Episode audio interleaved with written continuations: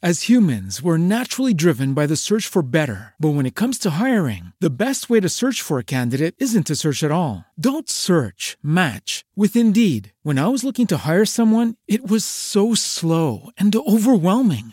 I wish I had used Indeed. If you need to hire, you need Indeed. Indeed is your matching and hiring platform with over 350 million global monthly visitors, according to Indeed data, and a matching engine that helps you find quality candidates fast. Ditch the busy work. Use Indeed for scheduling, screening, and messaging so you can connect with candidates faster. And Indeed doesn't just help you hire faster. 93% of employers agree Indeed delivers the highest quality matches compared to other job sites, according to a recent Indeed survey. And listeners of this show will get a $75 sponsored job credit to get your jobs more visibility at Indeed.com slash podcast. That's Indeed.com slash podcast. Terms and conditions apply. Everybody in your crew identifies as either Big Mac Burger, McNuggets, or McCrispy Sandwich. But you're the filet fish Sandwich all day. That crispy fish, that savory tartar sauce, that melty cheese, that pillowy bun. Yeah, you get it. Every time. And if you love the Filet-O-Fish, right now you can catch two of the classics you love for just $6. Limited time only. Price and participation may vary. Cannot be combined with any other offer. Single item at regular price. Ba da ba ba ba. Welcome to episode eight of I Am Steve R. And I am Steve R. And uh, we're going to spend some time today talking about step one. It's uh, it is the most important step in the recovery process, and uh, I want to share with you, if I can, a brief story about an exchange I had with someone. It's uh, an acquaintance of mine that uh, reached out about uh, a loved one of theirs that reached out and said, you know, he simply can't stay clean and sober. And so there is a reality that we have to kind of come to grips with here is that there are some people that are really beyond help. But they are very few and far between. And there was a time when I tried to convince myself that I was one of those unfortunates. And the big book tells us is that there are those people that are constitutionally incapable of being honest with themselves. And there are times early in recovery that I struggled with that, with the ability to be honest with myself about my own demise, about my own behavior, and about my own consequences. And so the first step in really establishing that, that aspect of it, was being honest with myself about step one. And so we're going to get into that, but I want to share a little bit more about the story because I am sure many of you probably can see some similarities. And it's one of the things that I encourage people that in recovery to do is to seek the similarities in our stories rather than the differences. Because there are many of us that say, well, I haven't experienced this, I haven't gone through that, so I must not be an alcoholic. Well, the word yet is very powerful. You know, I haven't done those things yet. Because the thing that I have learned in your 30 years of recovery is that there really is not much beneath me. When I let my character defects run wild, when I kind of get out of my program, when I lose that spiritual connection with a higher power, there is not much that I am not capable of. And I also know that if I go out and then, uh, you know, drink or use again, that I am increasing the odds of experiencing those consequences. So this gentleman this loved one of a, of a friend of mine. This this young man, I say young, he's much younger than me, but he is not a kid by any stretch of imagination. He's not he's not a young person that that um, is not capable of reasoning with themselves. You know, a lot of things that happen, you know, when you're a teenager before you develop the ability to reason and establish good judgment there are things you look at and say, well, I'm, I'm, old enough to know better, but young enough to get away with it. And so that becomes kind of a mantra for riotous living. And so he is kind of caught up in some of that. And as I kind of broke it all down to her, is that this is a young man in his early 30s. He is certainly capable of living and working independently he is a young person that is capable of achieving employment and maintaining a job if he chooses to, because it is a choice. There was a time in my life I did not have the ability to choose. This program gave me the ability to have that back. It gave me the ability to make the decisions for my life rather than just riding the wave of consequence and of the shining new memory of the next good time. I learned that I could see things for what they really are and allow them to kind of play out in my mind with forethought.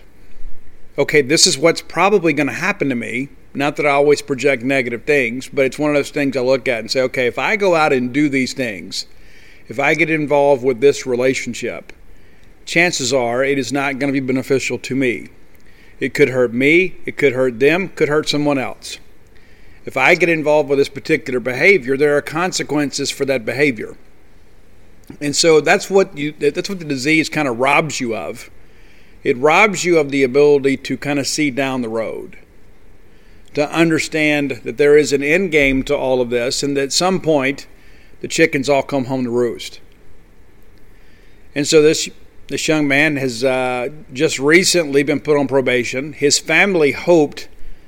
This is how desperate it has become. His family, his dear mother, had hoped that they would lock him up, so she didn't have to worry about the possibility of getting that phone call and planning a funeral. That's how desperate it has become. And it is an agonizing life for her because she has already lost one child to a tragic accident. And now she has a second child that is, uh, you know, sliding down the razor's edge of addiction. And she feels completely hopeless and powerless. That is a difficult word for many of us to accept, to feel hopeless and powerless. But if you use long enough or you drink long enough, at some point, the consequences get so much to bear that you are faced with a decision. And for many of us, it takes professional intervention. It takes something drastic, whether it be law enforcement, whether it be a divorce, whether it be you know, the death of someone close to us. There are things that happen. Uh, it's kind of like rubbing up against a barbed wire fence. You can only do it for so long. And eventually, those barbs get to you, and they put you back out to pasture. You get away from that deterrent. And so everything that I went through, I said, well, you know, it, you know, AA just didn't work for him. And you've heard me talk about this on the show before. You know, for many people that say that the 12 steps didn't work for them, or people that didn't work the 12 steps, you know, you're not going to get it through osmosis. I mean, you can't just go into the meetings and all of a sudden, well, you just go to meetings and you see the stuff and you hear the stuff and you just absorb it and then you just get better just by association. That's just not how it works. You have to actually do the work. The 12 steps can be a very daunting process. Now I'm going to I'm to speak real frank with you here.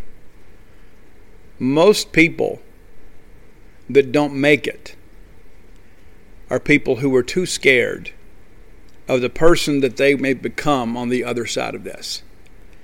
Either they are too weak, they are unwilling, or they're just simply not ready. And so I'm going to break down step one for you today because of all the steps that I have taken, it was the most difficult one for me. A lot of people say, well, man, if step one is so hard, you know, why is why, why isn't the rest of it more difficult? Well, I think because number one is the foundation for the rest of the program. And let's go ahead and read this and make sure that we kind of understand. And we're, we're going to kind of break down the phrase here because I think it's important. You know, sometimes there are a lot of people out there that they uh, they write books about the big book, or they talk about you know commentary on the big book, but they don't read the big book. And I think it's important that let, let's look at it for how it's written. Let's look at it how Bill W. and Dr. Bob put it all together. Let's start with step one here. I think, again, there are sometimes we want to kind of homogenize all of this, right? You know what I'm saying? It's like we, we want the uh, you know the cafeteria aspect of it. We just kind of want to pick and choose the things that apply to us. And it takes a real reckless abandon to get sober and stay sober. You know, I had no qualms about doing anything to find the next good time. I mean, there was nothing that I wouldn't do. There was nobody I wouldn't hang out with. There was no links that I wouldn't go. because I was always looking for the next wave. I always wanted the next big thing. I always wanted the next amazing adventure. And so that will lead you into some relationships and uh, some acquaintanceships that are very, very negative. But you kind of rationalize that in your mind, saying, well, this is what I have to do to get what I want. So here is step one, right out of the big book. No, step one we admitted we were powerless over alcohol and that our lives had become unmanageable. So let's take the first part of step one here. We admitted we were powerless over alcohol, and it could be drugs, it could be cocaine, it could be marijuana, it could be sex, it could be any number of things food, shopping, anything, any form of addiction that makes you feel better about you. And you know exactly what I'm talking about. You wouldn't be listening to the show if you didn't. We admitted we were powerless over alcohol. Now, the whole word of, about being powerless was a real stumbling block for me because I've always considered myself a very intelligent person, a very capable person, a very powerful person.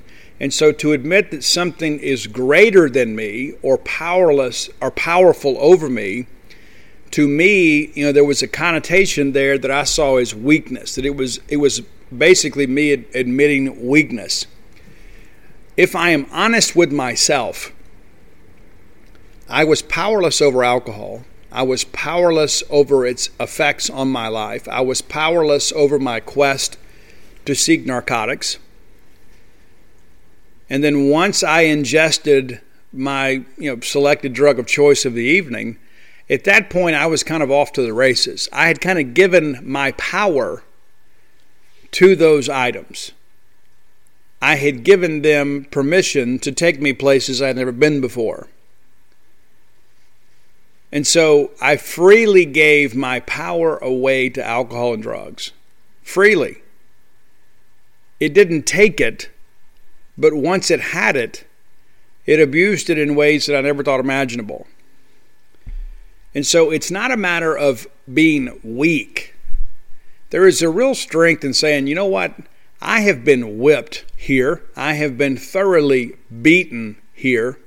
As kids say today, you just got to learn to take the L. Well, you know, back in 1991, I had to kind of say, you know what? Maybe there's something to this.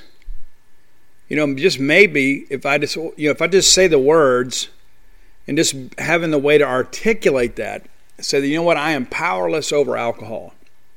Now, I had plenty of evidence to support that contention that I was powerless over alcohol. Now, a normal person, a person that's not an alcoholic, there are times that they experience powerlessness when it comes to alcohol, when perhaps they, uh, you know, they binge drink or something. There are some people that go out there, you know, they'll go to Vegas or whatever, go to New Orleans and just have a big time, and they get a little too deep in the jug, and it is a problem for them. But they recognize that it is a problem, and then they don't do it again at least for you know foreseeable future. But for people like us, you know, we did it and we continued to do it, and it became such a focal point of our life that it took some measure of control in our lives. At least it did for me. You know, I was the kind of person, like if I went to somebody's house and they only had a six pack of beer, I wouldn't drink. And you would say, Steve, that's silly. Well, if we if we couldn't get drunk, to me there was no point in drinking. I didn't just want to have a beer to kind of kick back and relax and, and feel okay with life. I wanted to get drunk. I used to always joke with people and say, Oh, I got a couple beers in here. I'd say, Well, all that's going to do is piss me off. You know, I wanted to be able to forget. I wanted to be able to get drunk. I wanted to be able to have a good time. I wanted to laugh and joke. And I wanted to kind of escape from the reality that was my life. And, and the, the truth of the matter is, is that there was a lot of pain in my life. And so I found some sense of remedy in alcohol and drugs. And many of you did as well. But in time, the remedy became the poison. Because the problems that I had never went away. I just was able to escape from them for a long time. And so when you get drunk or you get high, it gives you a chance to kind of pause some of that in your mind anyway. You think, okay, well, I don't have to deal with this for now. And so I'll drink or I'll do drugs. And then what happens is when you sober up again, your problem is still there. It didn't resolve itself of its own volition. It's still there. I still had to deal with it. And so it was just easier to get drunk and high again rather than deal with the problem. And that's what grown people do. Grown people address the issues as they emerge. And so rather than do that, I would rather stay high or drunk. Now, that was not a conscious decision, it was something that kind of happened over time. Because in the beginning, it was just, you know, I drank and did drugs for extra fun. And then in time, what happened is it became such a normal part of my life that in many ways it took over my life. You know, I used to smoke marijuana every single day. I, I, I laugh with you guys sometimes too when, I, when these people put wake and bake out there. I invented that. I was the first waking baker. I'd get up every morning. first thing I did every morning, some people made a pot of coffee. I would go roll up a joint, smoke a joint just to get the day started. And I smoked so much that I actually damaged my esophagus. I had to go to doctors when I got sober and all that kind of stuff. And thankfully, I didn't require surgery or anything. It's just, you know, you quit smoking and quit drinking, and and uh, a lot of those little, you know, physical elements you have kind of, you know, they kind of heal themselves when you don't continue to add the negative stimuli, right? But when I was honest with myself, and I had a had a counselor at Pine Grove that uh, that loved me enough to be honest with me, and and um, you know they began to kind of tell me, listen, here's where you are, here's the reality of what you're facing, and I was not ready to accept that because, like, again, I I had this real problem admitting that I could no longer control it because that's really what it's about, right? That's really what admitting powerlessness is, and admitting that I am powerless over something is to say that I have reached a point in my drinking and drugging career that I can no longer control this. Now, we tell ourselves that we can when we're in that haze, when we're in that self medicated haze of life. We say, you know, I got it all figured out. Nobody really knows what's going on. I'm able to do this. I'm able to keep a job. I'm able to maintain a relationship. But when you get sober and you kind of get cleaned up a little bit and you look back at that, you realize, man, I was awful. I was a terrible employee, right? I wasn't worth dating. I wasn't a good friend to anybody. I wasn't good in any of my familiar relationships because I didn't prioritize them. Now, in my mind, you know, it's like we have this whole, you know, main character energy, as my daughter describes it to me. Well, we think that our life is like a movie and everybody around us is a supporting actor. It's a very narcissistic and very narrow minded way to live, but that's who I was. And in many respects, I still kind of struggle with that. But what happens is you begin to take these things and these people for granted. You begin to think, well, they're going to stay with me because I am the main character here. This is the movie of my life. And so you know, I kind of pick and choose who gets to be in scene two, three, four, and five, and who's around for the grand finale. But the reality of life is, is that's simply not true. It's simply not true. And so when we begin to kind of wrap our mind around being powerless and kind of admitting powerless, I had to kind of sit there and say, okay, well, this is what you guys are telling me to say, so I'll just say it. But I never really embraced the belief or the behavior. I just kind of said it because they told me to do it. But in time, it really began to take hold and make sense to me. When I began to look back and say, you know, look at what a mess I have made of all of this and a lot of it has to do with my drinking and drug you know career you know it's not as simple as well i just had a few consequences here and there. Everything in my life was affected negatively by drugs and alcohol. Everything. And i'm sure that's true for you as well even if you're not ready to admit that. You know i had people that i loved that kind of kept me at arm's length for a while. And it was probably the best decision they could make because I was a very self destructive person and I had no qualms about hurting other people. I didn't realize it at the time, but you know, you go through that whole thing, and I don't use profanity on this show, but it's like, you know, my, my, my give a crap meter was broken. I didn't care. And you know what? If you wanted to pack up and go, that was cool too, because I didn't care about you. There was some sense of obligation you know, I thought, well, this person, you know, is in my family, they're a sibling or whatever, or, you know, and I've, I've got to find a way to make this relationship work. So you fake it for a while. But my true feelings were is I didn't care who stayed, and I didn't care who who, who came, who left, whatever. It just didn't matter to me. Again, it's back to that whole main character energy.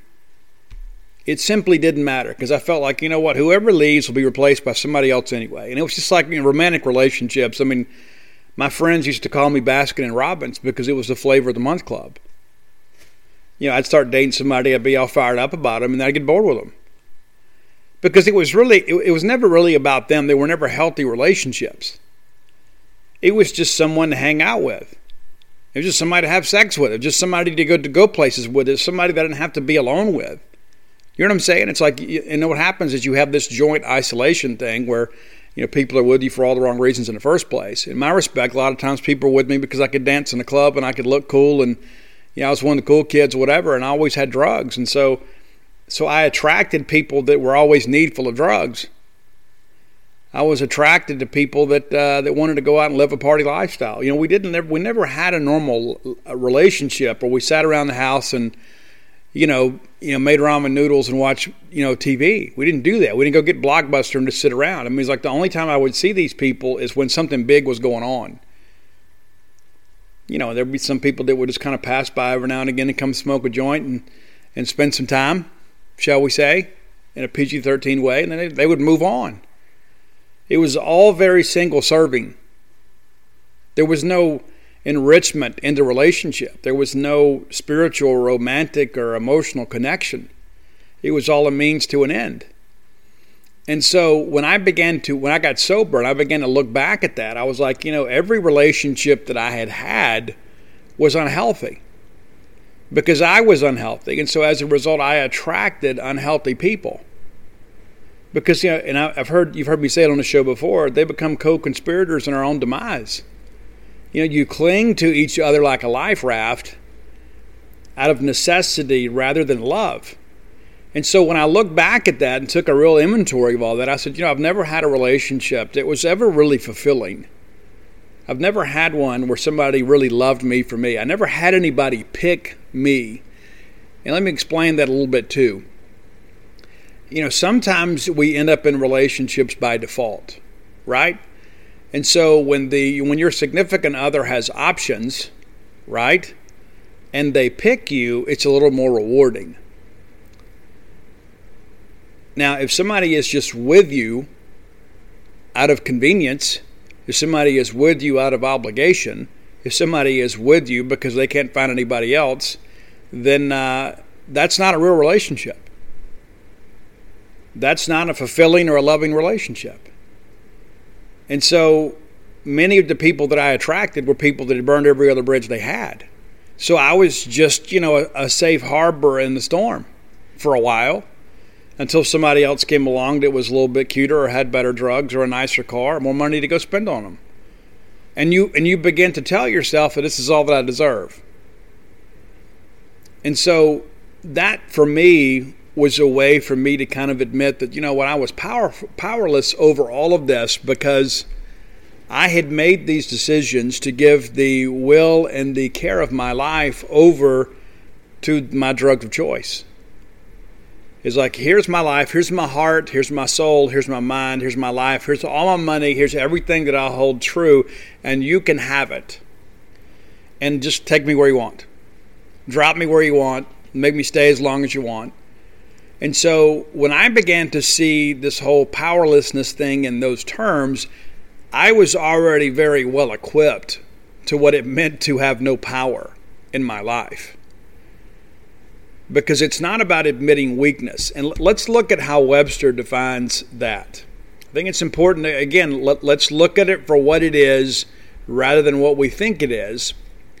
Because there's so much out there that, um, you know, we kind of convince ourselves of what we think it should be rather than what it really is. So here's how Webster defines powerlessness it is the lack of ability, influence, or power lack of ability, influence, or power.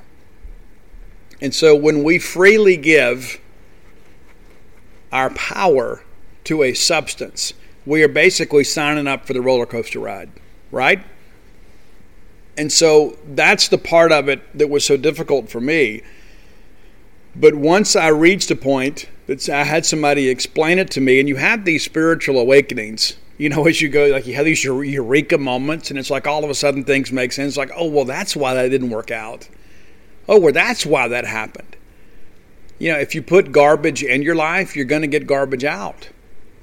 You know, when you bring in negativity in your life, if that's the fuel for your life, then you know the engine of your soul will continue to burn on that negative fuel just to kind of keep the thing going, but you're just kind of polluting everybody around you.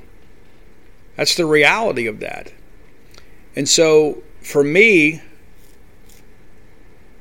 being able to kind of wrap my mind around the fact that I had not had power over my life in a long time made it easier for me to say, you know what?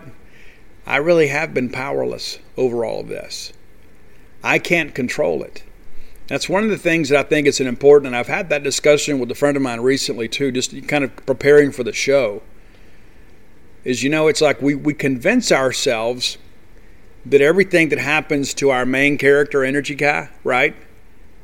That if we somehow would have done something a little bit different. Would it be, let, us say, for an example, you have a relationship that ends, or that you have a job that ends, or something chaotic happens in your life that causes a negative change.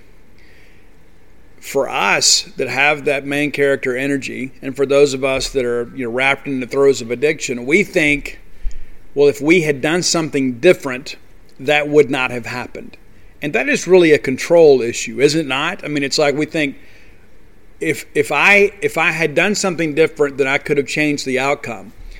What powerlessness teaches us is that there are some things that simply happen to us whether we choose them or not. We're just kind of along for the ride at times. And that's where the serenity prayer comes in, right? God, grant me the serenity to accept the things I cannot change. And there are more of them than there are things you can change. And so when you begin to break that down and begin to think about that, how many things in life have happened to me that I had no control over? Right? There are people on the Mississippi Gulf Coast and in New Orleans and places like that that, that lost everything in Hurricane Katrina. I don't believe that's karma. I believe it's just life. It's life on life's terms. And so if those things happen to them, because there are bad things that happen to good people all the time, it doesn't mean they deserve it. It doesn't mean they did anything. It doesn't mean that they can control it. Let's say you go on vacation and you come home and find out your, your house is burned down. And you could think of a million things. Well, maybe we shouldn't have gone on vacation, or maybe we should have done this, or maybe I should have had an electrician come and check this, or maybe this, maybe that. At some point, you just have to accept the fact that in life, some things happen. And so that again gets us a little bit closer to kind of admitting our powerlessness. We are not in charge of everything in our lives.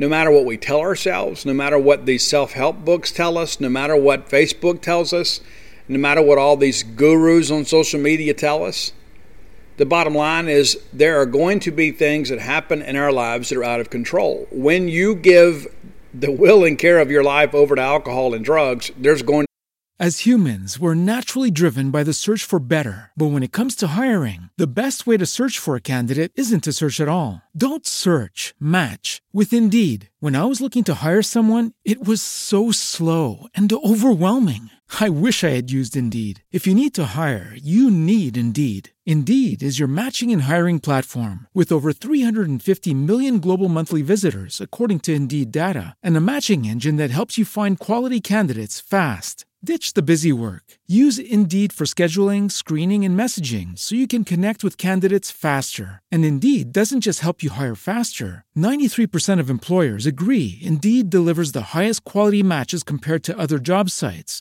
according to a recent Indeed survey. And listeners of this show will get a $75 sponsored job credit to get your jobs more visibility at Indeed.com slash podcast. That's Indeed.com slash podcast. Terms and conditions apply to be a lot more of them. Let's get into the second part of that phrase. My life had become unmanageable. That was a lot easier for me to admit because there was a lot more evidence, right? You know, for me, The first time that I set foot in an AA meeting, I was a patient at Pine Grove Recovery in Hattiesburg, Mississippi. I was facing four felony charges. I had several others that were dropped. There were several other things that I had done that I had not been charged with, so I guess you could say that I got away with it, and the statute of limitations has run out on that. So I've spoken with you guys about that on the show before. That was easy for me to admit that my life was unmanageable. You know, for other people, you know, there are some people that are kind of functioning drug addicts and alcoholics. You know, I still had a job. You know, I was still able to get up every day and go to work. I went to work high most of the time, but uh, I still went to work. I was still able to pay my bills. And so, in many ways, that leads to a bit of denial, right? Because what we do is we begin to compare ourselves to other people. We have this whole what about ism theology. Well, in my mind, a drug addict is a person that is living on the streets and has to prostitute themselves or whatever. And, and listen, I know a lot of well to do people that, uh, you know, the women that slept with people for drugs that were still paying, uh, you know, their bills and everything else and kind of keeping a marriage together. It's the way they did it to kind of hide that they, they couldn't hide it in the finances is because of the fact they had to explain the bank statement at the end of the month. So they did what they felt they had to do. I would say their life is unmanageable if you have to go sleep with some stranger to uh, to get drugs and alcohol because your uh, you know your your habit has grown to that point, I would submit to you that your life is unmanageable. If you have to go do things that are beneath your moral code to feed your habit, your life is unmanageable. You know, for me, at some point, you know, there were things that I wanted because I was barely getting by. You know, the life that I wanted to lead required more finances than I had. And so I got involved with crime and things like that and you know, tried to do what I could to supplement my income. And so life was very unmanageable for me. And there are other people out there that are living and hearing the show today that say, you know, my life is an absolute mess. And the fact that you can say that for yourself maybe gets you to a point that maybe you're ready to take certain steps. And that's step one being a big part of that. And so there are other people out there, as I mentioned before, that, you know, they appear to have it all together. And they convince themselves, well, I'm not that bad yet because, hey, we're still able to pay the mortgage. Hey, the kids are still in private school. You know, the bills are all paid. I'm still able to do all of this. And so, as, as much as I'm hurting inside and as unhappy as I am, as alone as I feel, I'm still able to get those things done. And so, we put up this wall of denial and we tell ourselves, hey, you know what? My life's really not that bad. I just need to quit doing this. I think it's easy. Actually, I think it's easier for those that are on Skid Row and for those of them that have been, you know, maybe kicked out of a home or lost a marriage and that sort of stuff. I think it's almost easier for them to get clean and sober. And the reason that I say that is because, you know, when I first got clean and sober, as I've shared with you guys many times, I was so far from where I needed to be that any step I took was in the right direction. And there are other people out there that you know they're able to to kind of cloud some of that up and say, you know, well, listen, I don't have to, I don't have all that. I haven't been arrested. I haven't been kicked out of my home. I haven't lost all these relationships. And we get back to one of the things I said earlier in the show. Yet, yet, it's a progressive illness. Nobody stays in the same place for long. It's just like uh, for those of you that know rock and roll, right? If you know the song Mr. Brownstone by Guns N' Roses, I used to do a little, and then the little wouldn't do it, so the little got more and more. It's a truism in of life. You know, for us that live with addiction, that is the reality of it. You build up a tolerance to it, and at some point, your ability to manage your life is exceeded by your desire to get high. And so you start cutting corners. You start doing things that are beneath your moral code.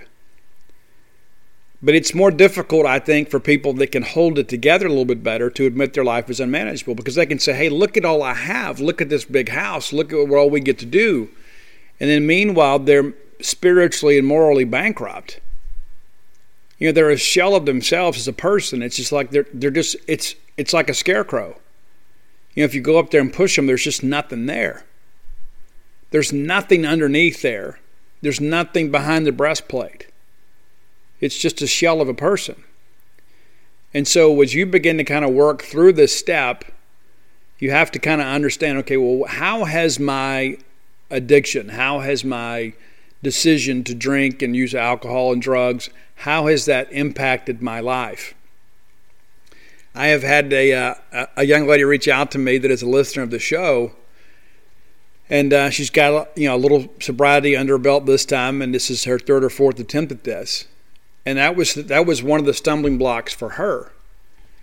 Is that she just simply she knew that she had a problem with drugs and alcohol, but she didn't think it was that bad because she was still you know still maintaining a job and a career and was still very successful and, you, and I began to ask her, I said, you know, you have this big house and you have this wonderful husband and you have these children and you're, everybody's in private school and you're driving the SUV and you get a new car every year and, and how much that's making you happy. And she burst into tears. She goes, I just feel so guilty and ungrateful because I don't find joy in those things. And those are the things that I've shared many times before. You know, the, the difference between, you know, the street prostitute and the soccer mom is where they get their drugs and how they get them. At the end of the day, there's more commonality between the two of them than there are differences. Because in our hearts and in our souls, we're absolutely riddled with guilt. We're absolutely just shredded by our own self loathing. Because we begin to tell ourselves, you know, we're not a good person. I think it's important to kind of understand the distinction between a good person, a bad person, a sick person, a well person. You know, there's a lot of quote, Dr. Evil quotes, good people that do a lot of bad things. There are some bad people out there to do some good things. I'm not here to make judgments on who you are or what kind of person you are. But if you're a person that's sick, and only you can answer that. And every addict that I've ever met, even those that never sought recovery, all knew they were addicts. They may have had a tough time admitting it to themselves, but they knew they exhibited the behaviors. And in their hearts and in their soul, they knew that they were empty. They were trying to fill the voids in their life with drug and alcohol. And it is a void that is almost like the Grand Canyon. If it rained every day from now on, you just simply could not fill that void. And so I encourage you today to be honest with yourself even if you're not ready to admit it to anybody else. But be honest with yourself about your life and about the consequences that you're facing in your life. We'll circle back to the young man at the beginning of the show, the story that I shared with you. He's uh, now on probation, has another court date coming up here in a couple of weeks because he got into a uh, into a fight where somebody got seriously injured. He cannot keep a job, and at 31 or 32 years of age. He's back home living with his mother. He uh, took some hallucinogenic drugs over the weekend in her home after he had promised her that he was clean.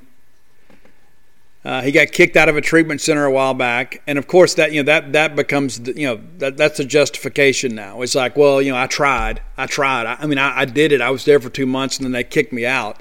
Well, here's what happened after they kicked him out. It's like, and even if you get kicked out, right? you can still take charge of your own recovery. You can still take charge of your own life. But it becomes an excuse for many people. So they kick him out. And so my question was, is when they kicked him out, uh, did he go to meetings? No. Did he get a sponsor? No. Did he work the steps? No. Did he get a counselor? No. Did he seek any type of professional help? No. Because in his mind, he was now justified to drink and use the rest of his life because he had gone to treatment for a few weeks and then he broke the rules and then he was dismissed from the program. But it was not his fault, it was their fault. Well, I tried, they kicked me out. And so now he is off to the races and feels that he is now justified for life. And so here is the thing that I'll break down about that it is not normal for 30 year old men to live at home with their mothers unless their mothers are ill or if they're in some type of life transition. You, know, you get a divorce, sometimes you got to move back home to get your feet out from under you, whatever, you lose a job. I get it. These are wild times in which we live. But it is not normal for a man to go back home and live with his mom. It's not normal. It's not normal for a guy in their 30s not to be able to keep a job. That's not manage that's not managing your life. It is not normal to have your parent paying your bills.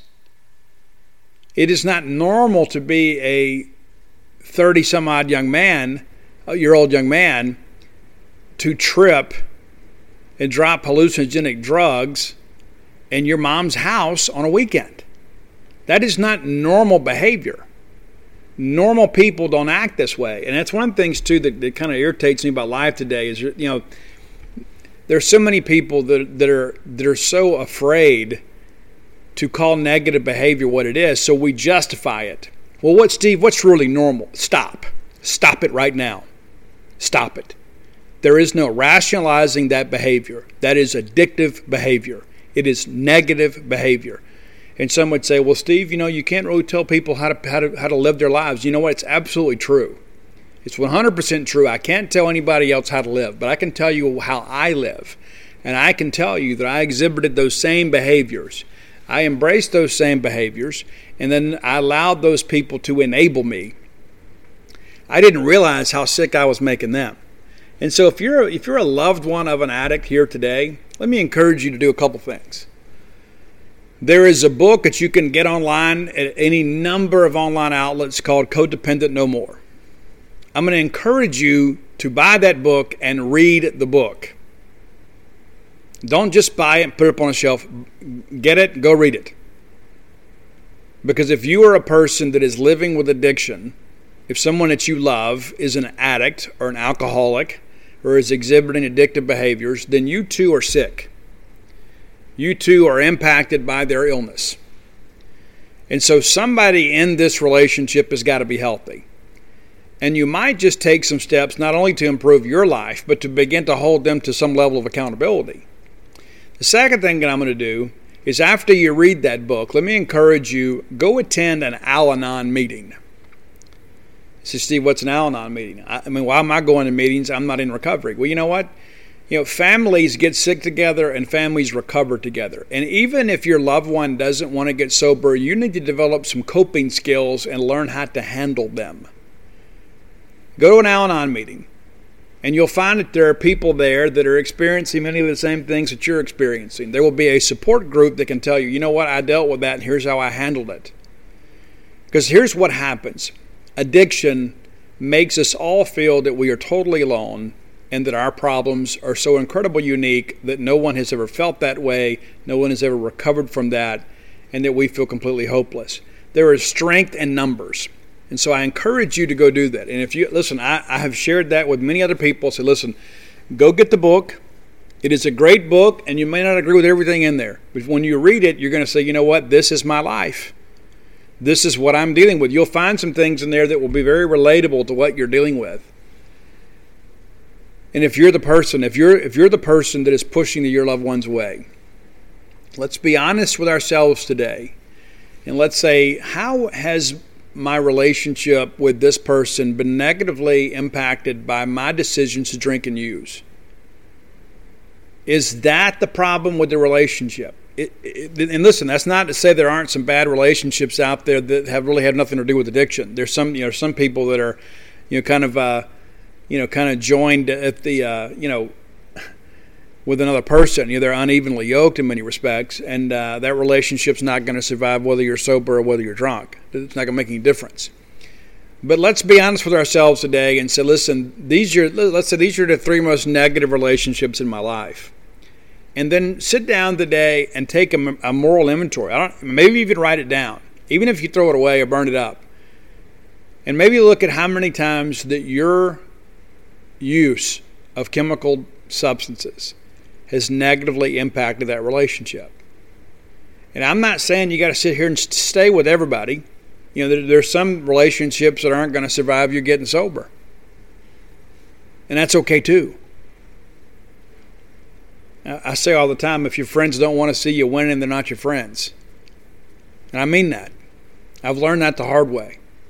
Even now, I mean, that's one of the things my dad told me years ago, probably one of the, the biggest truisms in life that I've learned is that success will make you more enemies than anything else.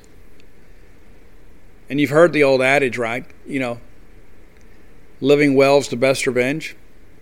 you know, there are a lot of people I'm, I'm sure that were unhappy to see me get sober. You know, there were a lot of people that thought I should have served a life sentence for the things that I did. And there are a lot of people that continue to have this whole, uh, you know, even now, 30 years later. And so, well, you know, oh, yeah, well, one day he was a drunk and he was a drug addict and he was a criminal and he did all this stuff. And you know what? I don't even feel that. That says more about them than it does me. I got over 29 years sober under my belt and nobody's going to hold me accountable for something that happened when I was 19. I've already paid my debt to society. I've already been forgiven for that, and so I don't I don't I don't allow that to define me any longer.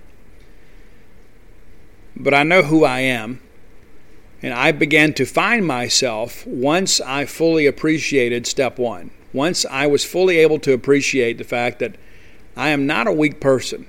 I am a strong person. And part of that strength was admitting that I could no longer control drugs and alcohol, that they controlled me. And so it's easy for me to reclaim that power. I just don't give it to them. I have taken that power back. I know that if I give it to them, I am off on the rails and headed to destination unknown, and there's no telling what's going to happen to me along the way. And so you can take your power back. And but by admitting that I was powerless over those things, it gave me more power than I ever had. It's like, well, Steve, you know, sometimes you know we have to do this, we have to do that. You know, that's a decision you got to make for yourself. But this is a program of complete abstinence. And if you if you want our way of life, there there are certain steps you got to take to get there. You're not going to reinvent the mousetrap. I tried to. I tried to find the easier, softer way. I tried to do it I tried to do, I wanted to get like a year sober in two weeks. But I would have, even if they gave me the chip, I would have lost all the, the wisdom I would have gained along the way. And you get it day by day by day by day. It all comes in time. It does. And I wanted to run before I could walk, you know. But it's like it all goes back to step one I was powerless over alcohol and drugs, and my life had become unmanageable. And once you reach a point that you can say that without reservation, you're well on your way. Because the foundation of this 12 step recovery program is based on that. Admitting that we, in layman's terms, you know, the, the best way to fix a problem, the first step in fixing a problem is to admit you have one. One of the last things I'll say to you today, you know, I used to work in the retail furniture business and uh, every week we'd get a newsletter from the home office called the uh, RGO, the Richmond General Office. I worked for Heilig-Meyers Furniture for eight and a half years, but they would send us this newsletter, and it had a thought for the week at the bottom of every one of them. And I only remember one. Eight and a half years of reading that newsletter, I only remember one. And I guess it's because it applied to me. Because when I read it, I said, you know what, that makes perfect sense. And the, the thought for the day was people would learn more from their mistakes if they weren't so busy denying that they made them. And that fit me to a T. Because I would have a mistake and I would try to rationalize it or justify it or blame somebody else. And at some point, I kind of said, you know what? Here's what happened. And this is my part in that. This is my fault. I have to fix this. I have to remedy this in whatever way that I can. And so you got to be a little bit selfish and you got to focus on you for a little while. But the first step in that, again, is admitting that you're powerless over alcohol and drugs and your life has become unmanageable. No matter what you're dealing with, no matter how much you struggle, no matter how much this becomes elusive for you, or how many times you have to work through it, and you know what, I'm not one of these people that thinks you should just kind of run through and, you know, ramrod the first three or four steps of this program and then call it a day. You, work on it, you chew on it until you get it. But no matter how long it takes you, and no matter what you're dealing with, I want you to know you're not alone because I'm right there with you.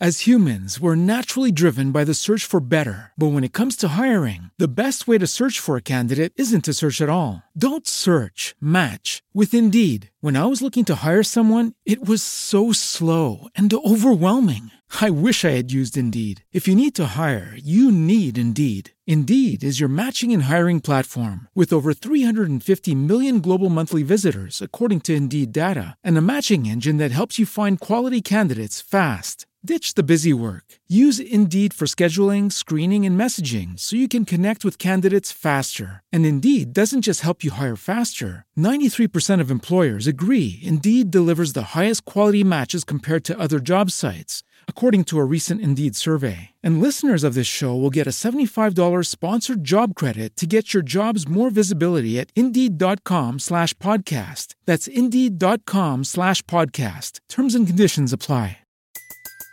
Everybody in your crew identifies as either Big Mac Burger, McNuggets, or McCrispy Sandwich. But you're the filet fish Sandwich all day. That crispy fish, that savory tartar sauce, that melty cheese, that pillowy bun. Yeah, you get it. Every time. And if you love the Filet-O-Fish, right now you can catch two of the classics you love for just $6. Limited time only. Price and participation may vary. Cannot be combined with any other offer. Single item at regular price. Ba da ba ba ba.